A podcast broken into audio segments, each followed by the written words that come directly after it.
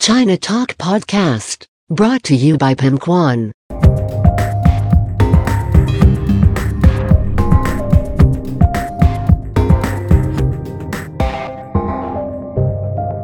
Catch up with the world, catch up with China with China Talk Podcast. สวัสดีค่ะ สวัสดีปีใหม่ 2564อ้อหลิงอ้อยี่เหนียนเหวียนตันควายเลอขอต้อนรับเข้าสู่รายการฉายนะทอล์กพอดแคสต์รายการที่จะมาเล่าสาระความรู้เกี่ยวกับประเทศจีนในหลากหลายแง่มุมนำรายการโดยพิมพ์ขวัญอาดิเทพสถิตค่ะ เรามาเจอกันใน EP ที่ 22 แล้วนะคะ ก็เป็น EP ต้อนรับปีใหม่ค่ะ มีเนื้อหาที่น่าติดตามมากๆนะคะ ต้องบอกว่า EP นี้เนี่ย เป็น EP ที่ชดเชยที่ปล่อยเอ่อ EP ออกมาช้าไปนิดนึง เนื่องจากไปเที่ยวปีใหม่มานะคะก็พักเบรกหยุดยาวนะคะอะแต่เราก็ยังอยู่ในตอนนะคะของอาณาจักรอาลีบาบาค่ะ ก็ยังอยู่ในยุคที่ 3 อยู่นะคะตั้งแต่ช่วงปี 2009 ถึง 2015 ต้องบอกเลยว่าช่วงปีนี้ช่วงยุคนี้เป็นช่วงที่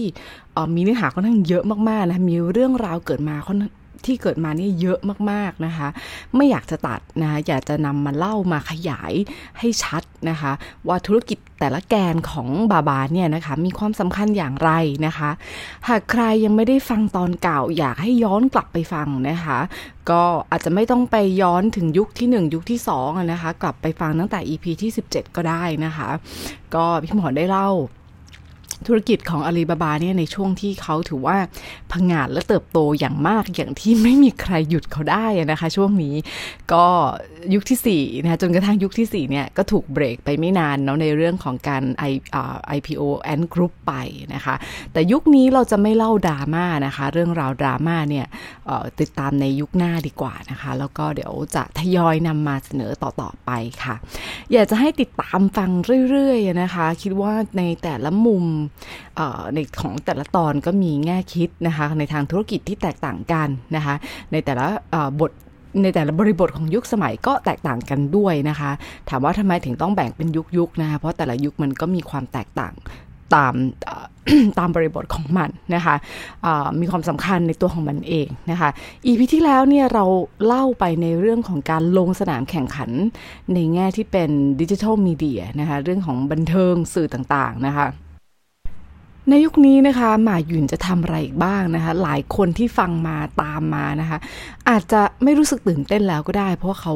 ทำในสิ่งที่น่าแปลกใจอยู่เสมอนะทำสิ่งที่ใหญ่เสมอแล้วทำมาอย่างยาวนานหลายยุคหลายสมัยนะคะแต่เราจะมารีแคปนะมาเล่าอีกอีกครั้งหนึ่งนะคะในธุรกิจที่เขาทำใน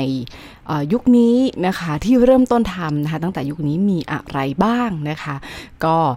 จะขอนำเสนอเป็น 4 ธุรกิจย่อยด้วยกันนะคะ มีอะไรบ้างนะคะ ธุรกิจแรกก็คือธุรกิจด้าน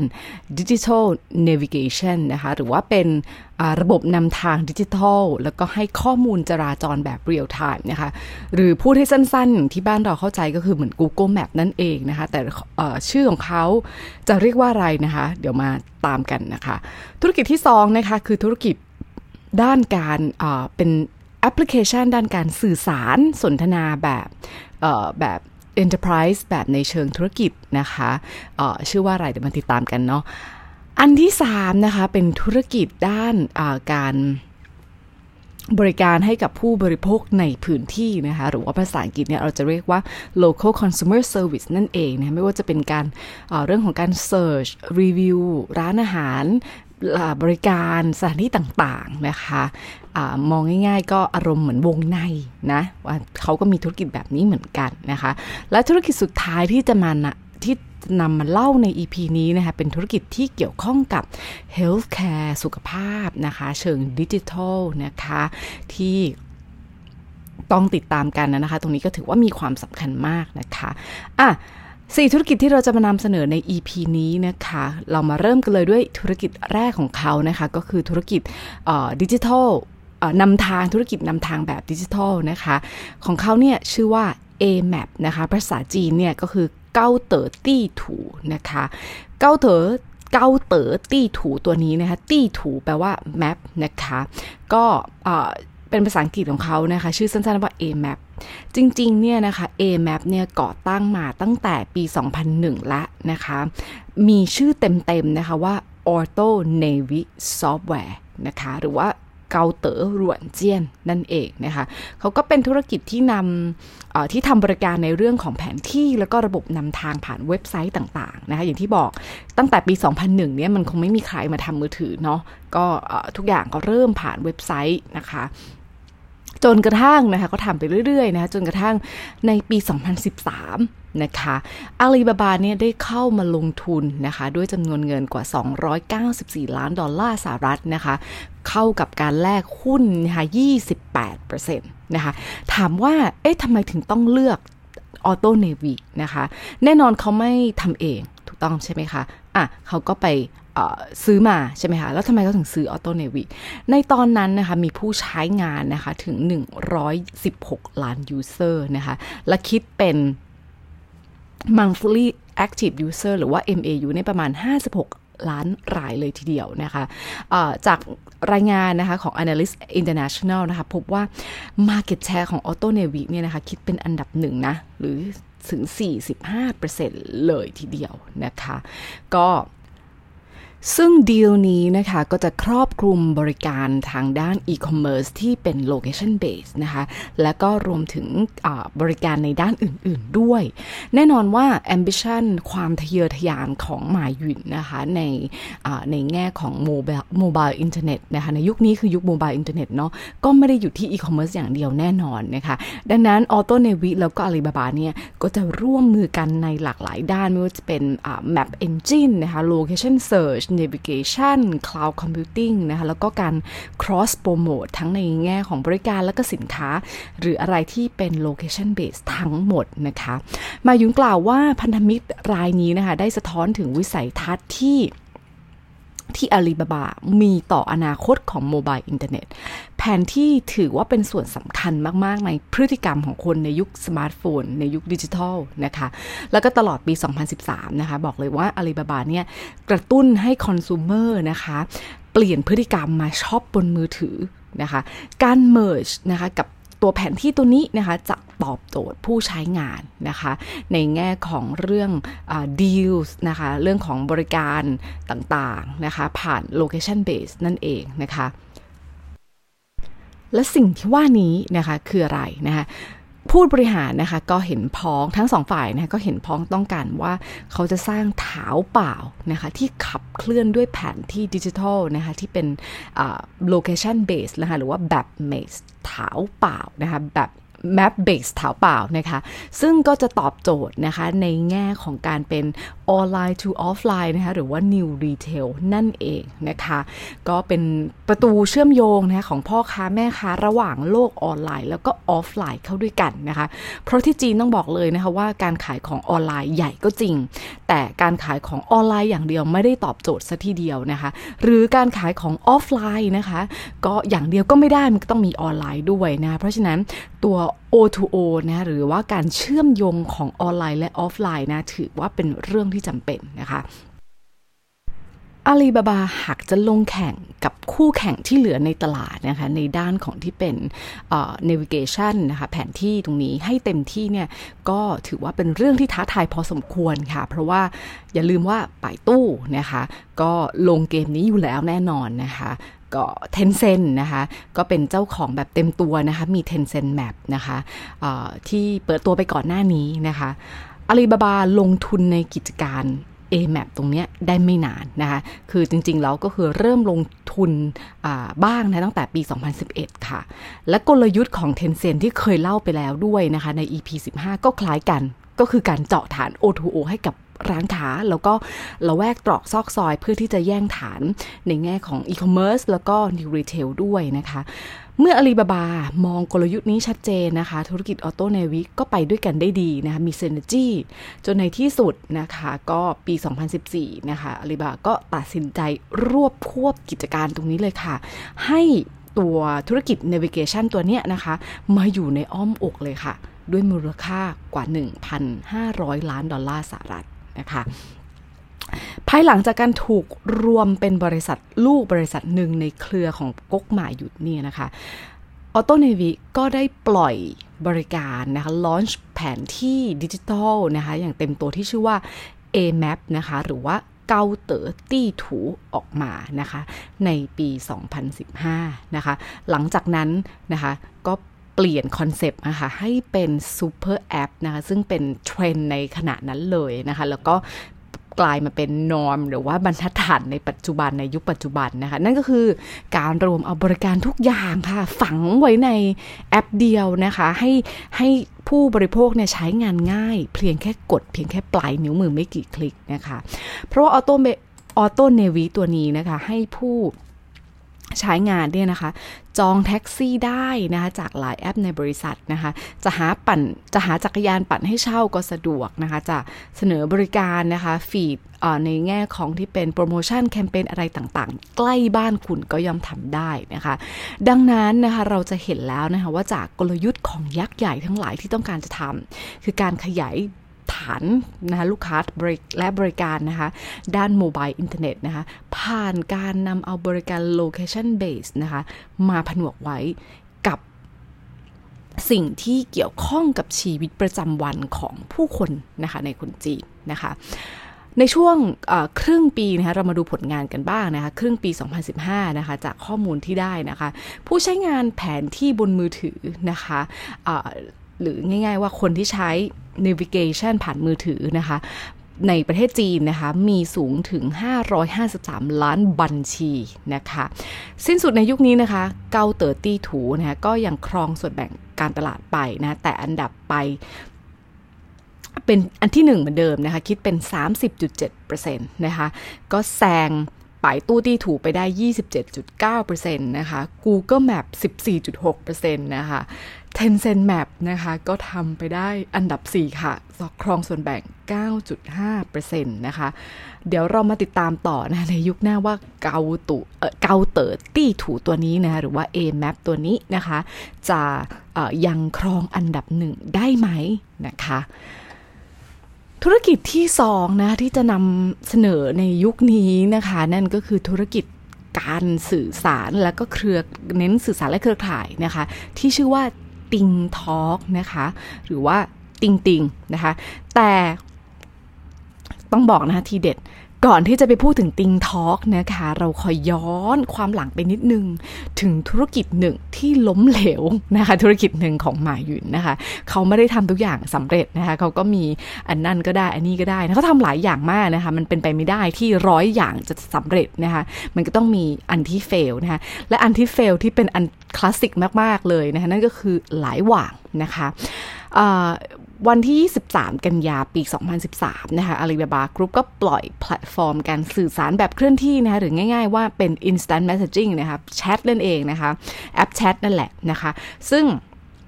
ถือว่าเป็นผลิตภัณฑ์โซเชียลชิ้นแรกเลยนะคะที่เขาคิดค้นขึ้นมาเขาทำเองนะ in house มานอกเหนือจากผลิตภัณฑ์ที่เป็นแกนอีคอมเมิร์ซที่เรารู้อยู่แล้วแหละว่าเขาเก่งอีคอมเมิร์ซเนาะนะคะ แล้วก็ใน EP แรก ๆ ที่พิมพ์ขวัญเคยบอกไปนะเขามีแอปพลิเคชันสื่อสารที่ชื่อว่าอาลีว่างว่างนะคะ ซึ่งอันนั้นเป็นแอปพลิเคชันนะ แต่สำหรับการแชทสำหรับคนซื้อและคนขายภายในเถาเป่านะคะ แต่อันนี้ก็คือเครื่องมือสื่อสารที่เหมือนต้องการมาแย่งส่วนแบ่งการตลาดจาก WeChat หรือว่า Weixin ของ Tencent นั่นเองนะคะ ก็เมื่อเขาปล่อยออกมานะคะ สิ่งที่พีคือเขาเขาไม่เขาประกาศนะคะในประมาณเดือนตุลานะคะว่าบอกพนักงานนะคะว่า เครืออารีบาบากรุ๊ปนะคะจะไม่ใช้เวซินจากค่ายเทนเซนอีกต่อไปนะคะทุกคนนะคะจะต้องใช้ผลิตภัณฑ์ของเครืออาลีบาบาเองนั้นก็คือของหลายหว่างนะคะะสิ่งที่น่าสนใจเลยก็คือวิธีการกระตุ้นนะคะให้พนักงานมาใช้อาลีหลายหว่างคืออะไร พนักงานของเขาในตอนนั้นมีประมาณกว่า 20,000 คนนะคะ แต่ละคนนะคะจะต้องกระจายส่งแนะนำไปให้เพื่อนนะคะหรือว่าเครือข่ายเนี่ยค่ะใช้นะคะ ประมาณ 100 คนนะคะ ก็ให้มาใช้แอปนี้นะคะ ภายในเดือนพฤศจิกานะคะ ในปีเดียวกันก็คือปี 2013 ไม่งั้นจะไม่ได้โบนัสนะคะโหดมากๆนะคะอ่าแล้วไหลหว่างนะคะทำอะไรได้บ้างนะคะ ถ้าจะมาแข่งกับ WeChat นะคะ เอาง่ายๆเลยนะคะ เหมือน WeChat แทบจะทุกอย่างนะ ไม่ว่าจะเป็นส่งข้อความพิมพ์เสียงวิดีโอคอลนะคะแชทแบบกรุ๊ปได้ไม่เกิน 500 คนมีสติกเกอร์นะคะ เหมือน WeChat เหมือนเวซินแทบไปทุกอย่างแถมยังมาช้ากว่าตั้ง 2 ปีนะคะดังนั้นก็ตามไม่ทันนะคะไตรมาสที่1นะคะของปี 2014 นะคะมี active users นะคะเพียง 10 ล้านบัญชีเท่านั้นนะคะก็ถือว่าน้อยนะคะ เมื่อเทียบกับแอปพลิเคชันรายอื่นนะ โดยเฉพาะ เวซินหรือว่า WeChat เนี่ยนะคะ ไตรมาสที่1นะของปีเดียวกันนะคะเปรียบเทียบเหมือนกันเลยนะคะ มี MAU เกือบ 400 ล้านบัญชีนะคะ เอาง่ายว่าเทียบไม่ได้เลยในหลาย ๆ แง่นะคะ แล้วก็คนก็ค่อนข้างชินแล้วล่ะนะคะ ยิ่งไม่ต้องพูดถึงเลยว่าตอนที่ไหลหว่างมานะคะ ในปี 2013 นะคะ Tencent นะคะ ก็ประกาศ ศึกนะคะใหม่ที่ออก WeChat Pay ออกมานะ ยิ่งทำให้โอ้โหทุกอย่างยิ่งทำให้ WeChat กลายเป็นซูเปอร์แอปแล้วก็ยิ่ง sticky นะคะยิ่งมีความคุ้นเคยเคยชินมากขึ้นไปอีกนะคะในการใช้งานนะคะ นี่ก็เป็นอีกตัวอย่างหนึ่งในการทำสิ่งตัวเองที่ไม่ถนัดแล้วก็ไม่แตกต่างสุดท้ายก็ไปไม่รอดนะคะ จนกระทั่งนะคะกุมภา2015 นะคะอาลีบาบา launch ติงติงหรือว่าติงทอ k ตัวนี้อย่างเป็นทางการนะคะ กับการเป็นแอปพลิเคชันแบบติดต่อสื่อสารในเชิงดิจิทัลนะคะ ที่เน้นพื้นที่การทำงานโดยเฉพาะนะคะ เน้นออฟฟิศสเปซนะคะ ก็ถือว่ามาออกมาแล้วก็ช่วยชีวิตได้พอสมควรเลยนะคะ ก็แล้วก็เป็นอีกตัวอย่างหนึ่งที่ถือว่าเป็นการซุ่มพัฒนาผลิตภัณฑ์ หลายผลิตภัณฑ์ในบริษัท เมื่อประตูหนึ่งปิดตาย อีกประตูหนึ่งก็ต้องเปิด ต้อนรับโอกาสใหม่ๆ ใช่ไหมคะ เพราะว่าทีมหลายหว่างนี่แหละค่ะ ทีมเดิมที่เฟลเนี่ยนะคะก็เตรียมก็แยกนะคะเตรียมซุ่มพัฒนาติงติงหรือว่าติงทอกเนี่ยค่ะมาตั้งแต่ปี 2014 แล้ว ตั้งแต่ต้นปีแล้ว แต่ว่าจะทาร์เก็ตแล้วก็โฟกัสไปในแง่ของการเป็นเครื่องมือประสานงานนะคะ ที่มีประสิทธิภาพภายในองค์กรนะคะ มาหยินนะคะมองเห็นตลาดสำหรับกลุ่ม เฉพาะกลุ่มนี้นะคะ ดังนั้นเมื่อ ประมาณพฤษภา 2014 นะคะเขาก็รวมทีมงานเลยนะคะ20 คนนะคะ ไม่ว่าจะเป็น Product Manager Engineer นะคะ เริ่มสร้างติงทอ l k เนี่ย หรือว่าติงติงนะคะ อย่างจริงจังในอพาร์ตเมนต์เก่าของหม่าหยุนนะคะ ที่หูพัน Garden นะคะหรือว่าหูพันฮวาเหวียนนะคะที่เมืองหางหางโจวนะคะที่แห่งนี้คือที่ไหนนะคะที่แห่งนี้ก็คือจุดเริ่มต้นของอาลีบาบาที่รวมเอาเหล่า 18 อรหันต์นะคะหรือว่า founding members นั่นเองนะคะเพราะฉะนั้นที่ปัจจุบันนี้ถือว่าเป็นที่ incubator สำหรับโปรเจกต์ที่มี innovate นะ innovation ใหม่ ๆ แล้วก็สำคัญของอาลีบาบานะคะเพราะว่า ที่แห่งนี้อาลีบาบานะเขามองว่าเป็นที่ที่ศักดิ์สิทธิ์มาก ๆสำหรับอาลีนะคะหรือว่าคนที่ทำงานให้อาลีบาบานั่นเองนะคะ ก็ผลตอบรับดีไหมนะคะ เรามาติดตามกันในยุคหน้า แต่ก็บอกใบนิดนึงนะคะ ปัจจุบันพิมพ์ขวัญก็ใช้ติงติงนะคะหรือว่าติงทอกนี่แหละ ติดต่อสื่อสารกับคน ในบริษัทอาลีบาบานะคะถ้าเกิดว่าเขามาจากเครือก๊กอาลีบาบานะเขาจะไม่คุยผ่านวีแชทหรือวีซินก็จะบอกว่ามีติ่งทอล์กไหม ถ้ามีคุยที่ติ่งทอล์กนะคะ เพราะฉะนั้นสำหรับนักธุรกิจหรือใครที่จะติดต่อสื่อสารกับเครืออาลีบาบา ต้องมีติ่งทอล์กค่ะ ธุรกิจที่ 3 นะคะ คือธุรกิจที่เป็นด้าน local service นะคะ ก็รวมเอา lifestyle search นะคะ ที่ชื่อว่าโคเป้นะคะ แล้วก็เออร์ลเมนะคะ หรือว่าเป็น food delivery นั่นเองนะคะ อันที่หนึ่งนะคะโคเป้นะภาษาจีนนะคะ ตรงนี้โคเป้ตรงนี้แปลว่า word of mouth นะคะหรือว่าปากต่อปากนะคะโคเป้ก็รวมเอาข้อมูลข่าวสารนะคะ เรื่องของการบริโภคในชีวิตประจำวันทั้งหลายด้วยกันนะคะมารวมไว้นะไม่ว่าจะเป็นร้านอาหารซูเปอร์มาร์เก็ตแหล่งช้อปปิ้งแหล่งบันเทิงโรงหนัง ร้านเสริมสวยที่เที่ยว ที่ชาวบ้านอะไรก็ตามที่เกี่ยวข้องกับไลฟ์สไตล์นะคะในชีวิตประจำวันของคนนะคะคอนเซปต์ของโข่วเปยนะคะ ตรงนี้ก็คือ 吃喝玩乐上口碑นะคะ เอาง่ายว่ากินดื่มเที่ยวเล่นนะคะ ก็มาใช้แอปนี้สินะคะ ก็คล้ายๆวงไหนบ้านเรานะคะ ตัวที่สองนะคะชื่อว่า เออละมนะคะเออละมาตัวนี้นะคะแปลตามตัวเลยนะคะแปลว่าหิวหรือยังหิวไหมหนีเออละมานะคะ ก็หนีเออละหนีจะสร้าง เออละมาใช่ไหมคะก็คือคุยหิวแล้วคุณก็ก็เข้ามาที่เออละมาสินะคะ ก็เป็นเว็บแอปนะคะสั่งอาหารบริการผ่านมือถือนะที่ถือว่าเป็นเบอร์เบอร์ ต้นๆของจีนเลยนะคะ ก็เป็นต้นแบบธุรกิจสตาร์ทอัพแบบที่เรียกว่าเป็นออนออนไลน์ to ออฟไลน์นะคะ เป็น O2O นะคะ ก็เหมือน Grab Food บ้านเรานั่นแหละนะคะ ซึ่ง Ele.me เนี่ยนะคะก็ถูกรวบควบมาในเครือของอาลีบาบาตั้งแต่ในประมาณปี 2018 นะคะ ยุคหน้า ดังนั้นเดี๋ยวพิมพ์ขวัญขอจะยกยอดตัว Ele.me ตัวนี้ไปคุยในยุคหน้าของตอนอาลีบาบานะคะ มาดูโคเป้กันก่อนนะคะ โคเป้แล้วนะคะจริงๆก็ตั้งมาตั้งแต่ปี 2014 เอ้ยโทษทีค่ะ 2004 แล้วนะคะ แล้วก็พอปี 2006อาลีบาบาก็ลงเงินทุนนะคะ inject capital ไปนะคะ ซึ่ง จริงๆ เรื่องนี้นะหากจำกันได้นะคะ ใน EP ที่ 10 พิมพ์ขวัญเคยเล่าไปแล้วนะคะ ในตั้งแต่การก่อตั้งของเตี่ยนผิงนะคะ ย้อนไปฟังได้นะคะ เพราะว่าอาลีบาบาต้องการเข้ามากินส่วนแบ่งการตลาดในด้าน lifestyle service เหมือนกันนะคะแต่ก็สู้ไม่ได้ในแง่ของความมี stickiness นะคะเมื่อเปรียบเทียบกับเตียนผิงในในตอนนั้นนะคะการลงทุนในครั้งนั้นในปี 2006 ก็ถือว่าเป็นครั้งแรกที่อาลีบาบาเนี่ยเอาเงินมาลงทุนนอกเหนือจากธุรกิจอุตสาหกรรมหลักที่เป็นอีคอมเมิร์ซนั่นเองนะคะจนกระทั่งนะคะความจริงจังก็กลับมาอีกครั้งเมื่อ 23 มิถุนาปี 2015 นะคะก็สิ้นสุดของยุคนี้แหละอาลีบาบาร่วมผนึกนะคะจอยเวนเจอร์กับ Ant Financial นะคะลงทุนใน Koubei ค่ะ คนละ 3,000 ล้านหยวนนะคะเพื่อขยายกิจการธุรกิจด้าน local lifestyle service platform เนี่ยแหละนะคะ ก่อนที่จะเตรียมตัวเข้าสู่ยุค New Retail หรือว่า O2O อย่างแท้จริงนะคะ และการผลักดันการขยายการเติบโตเนี่ยนะคะก็ถือว่ามีผลดีต่อในแง่ของเป็นที่เป็นธุรกิจของ Alipay ด้วยนะคะดังนั้นนะคะในปี 2015 นะคะก็ถือว่าเป็นการประกาศ กล้าวอย่างแท้จริงนะคะสำหรับในแง่ของที่เป็นธุรกิจนะคะ local service นะคะ เพราะอะไร เพราะว่าปี 2015 นะคะ ก็ถือว่าเป็นช่วงเวลา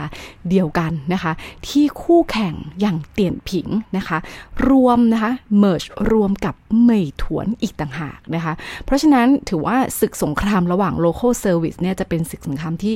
เผ็ดมันอย่างแน่นอนนะคะแต่เผ็ดมันอย่างไรนะคะ เดี๋ยวจะ เอามาให้ติดตามกันในยุคหน้านะคะ จะต้อง stay tuned เข้าไว้นะคะ ธุรกิจสุดท้ายที่จะมานำมาเสนอใน EP นี้นะคะ ก็เป็นธุรกิจที่เกี่ยวข้องกับ Digital Service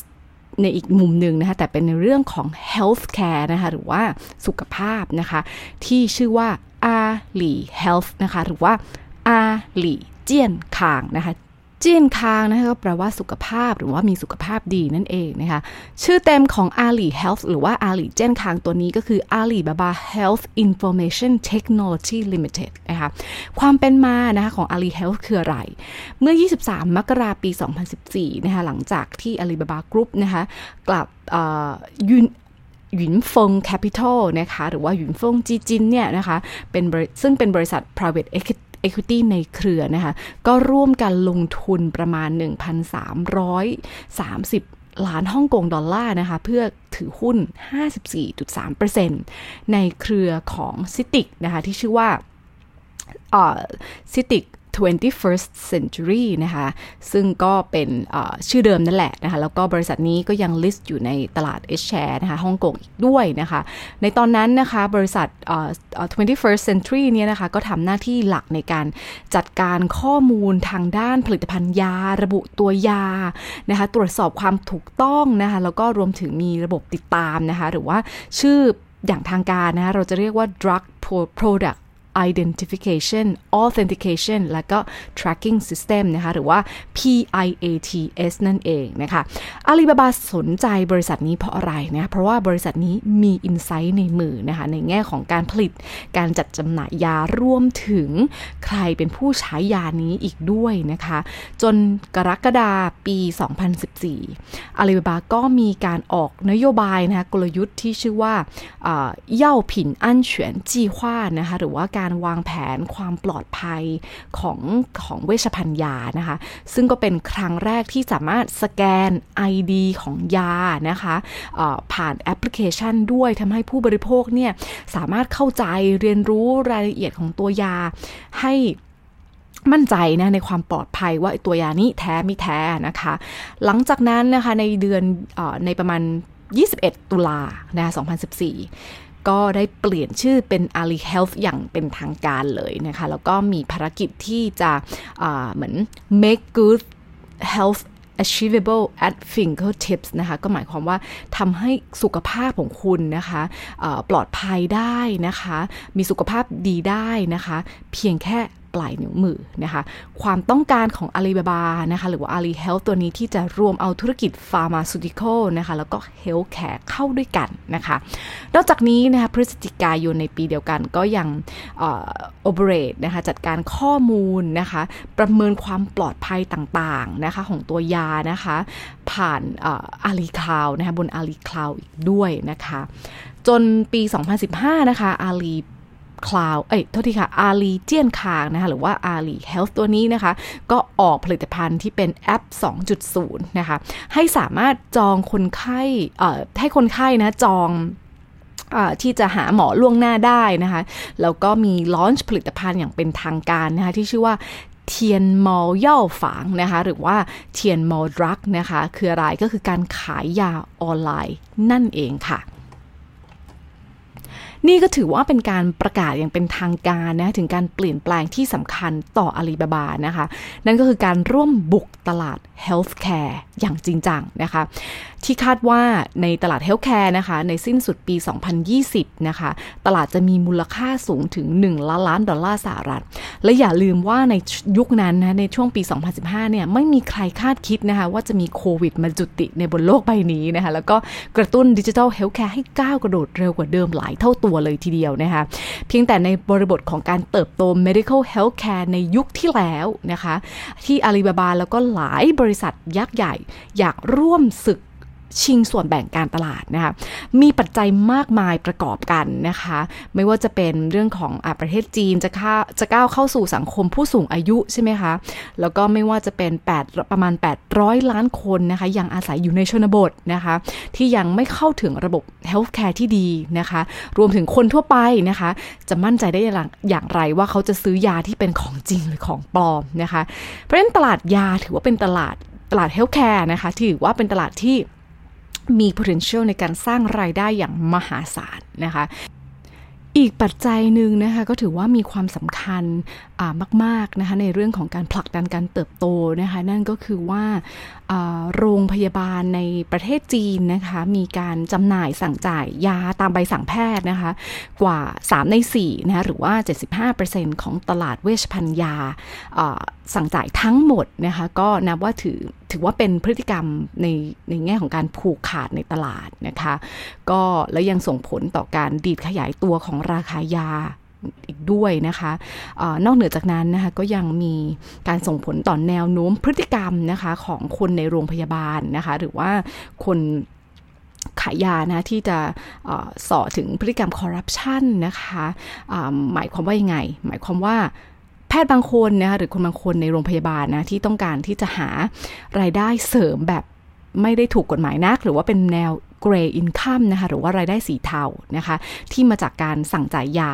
จากบริษัทยา บริษัทใดบริษัทหนึ่งพิเศษนะคะแลกเปลี่ยนกับคอมมิชชั่นจากการขายยานั่นเองนะคะดังนั้นนี่คือปัญหาที่ซ่อนอยู่แล้วก็รัฐบาลจีนก็เลยประกาศนะคะกำหนดเพดานของรายได้จากการขายยาต่อรายได้ทั้งหมดนะคะแล้วก็ห้ามโรงพยาบาลคิดกำไรจากการขายยาด้วยนะคะเพราะฉะนั้นสิ่งที่เกิดขึ้นก็คือเป็นเหตุผลต่อการผลักภาระในการขายยาตามใบสั่งแพทย์ให้ไปนอกโรงพยาบาลบ้างนะคะ นอกจากนี้อีกมุมหนึ่งเลยในของในแง่ของผู้บริโภคนะคะคนไข้นะคะก็ถือว่าก็สะดวกสบายไม่ต้องไปต่อคิวซื้อยาที่โรงพยาบาล บางทีก็สั่งออนไลน์เอาก็สะดวกกว่านะคะบางคนก็ขี้เกียจเพราะว่าโรงพยาบาลจีนต้องถือเลยว่าเคยเข้าโรงพยาบาลจีนนะคะก็เป็นประสบการณ์ที่หลอนพอสมควรเลยนะ ก็ไม่ได้จะ pleasure นะไม่ได้ไม่ได้ไม่ได้สะดวกสบายขนาดนั้นนะนะคะอะเอาเป็นว่าเราจะไม่ได้เห็นแค่อาลีเจียนคาง หรืออาลีบาบาลงมาลงมาในตลาดนี้ตลาดเดียวนะคะ ยังมีผิงอันนะคะ แม้กระทั่ง JD.com ก็ลงมาในสนามนี้อีกด้วยนะคะ ถามว่าเขาเกี่ยวอะไรนะคะ บางบริษัทก็อะ ถ้าเป็นเกี่ยวกับประกันอย่างพิงอันก็อาจจะเกี่ยวไป แต่ว่าเอ๊ะแล้วอีคอมเมิร์ซมาทำอะไรนะคะบริษัทเหล่านี้นะคะมีความแข็งแกร่งในแง่ของ digital landscape อยู่แล้วนะคะรวมถึงการที่มีฐานผู้ใช้งานอีคอมเมิร์ซนะคะะอยู่มากพอสมควรนะคะ เพราะฉะนั้นเนี่ยเขาก็ใช้ประโยชน์นะคะจาก พื้นฐานตรงนี้ที่มีนะคะ ขยายตลาดลงมาในสนามตลาดนี้นะคะ ดังนั้นยุคหน้านะคะถือว่าเป็นกระแสที่สำคัญมาก ๆ ในการสร้าง ไม่ว่าจะเป็นเรื่องของโรงพยาบาลออนไลน์นะคะอินเทอร์เน็ต medical health care นะคะ telemedicine นะคะอีกทั้งนะคะะเมื่อปี 2020 คือปีที่แล้วนะคะ ก็อย่างที่บอกว่ามีการกระตุ้นจากโควิด -19 ให้เติบโตแบบก้าวกระโดดมากอีกด้วยนะคะ Ali Health นะคะจะเป็น revolution นะคะสำหรับอุตสาหกรรม healthcare ไหมในจีน หรือจะถูกเบรกจากภาครัฐบาลอีกไหม จะมีปัจจัยเสี่ยงอะไรอื่นๆอีกบ้างนะคะ จะต้องติดตามกันต่อไปนะคะ พิมพ์ขวัญจะนำมาอัปเดตค่ะ สำหรับ EP นี้นะคะต้องขอขอบคุณมาก ๆ นะคะ ที่ติดตามรับฟังนะคะ ก็ถากชอบเนื้อหาสาระความรู้แบบนี้นะคะ รบกวนช่วยกด subscribe follow แล้วก็กดแชร์นะคะ เป็นกำลังใจในการสร้างคอนเทนต์แบบนี้ต่อไปนะะเพราะว่าเรื่องเมืองจีนจะไม่ใช่เรื่องไกลตัวอีกต่อไป สามารถรับฟัง China Talk Podcast กันได้ที่ Apple Podcast Spotify Podbean Castbox แล้วก็ b l o g d i t วันนี้เวลาเราหมดลงแล้วนะคะ มาติดตามกันใน EP หน้าได้นะคะนะคะสำหรับวันนี้สวัสดีค่ะ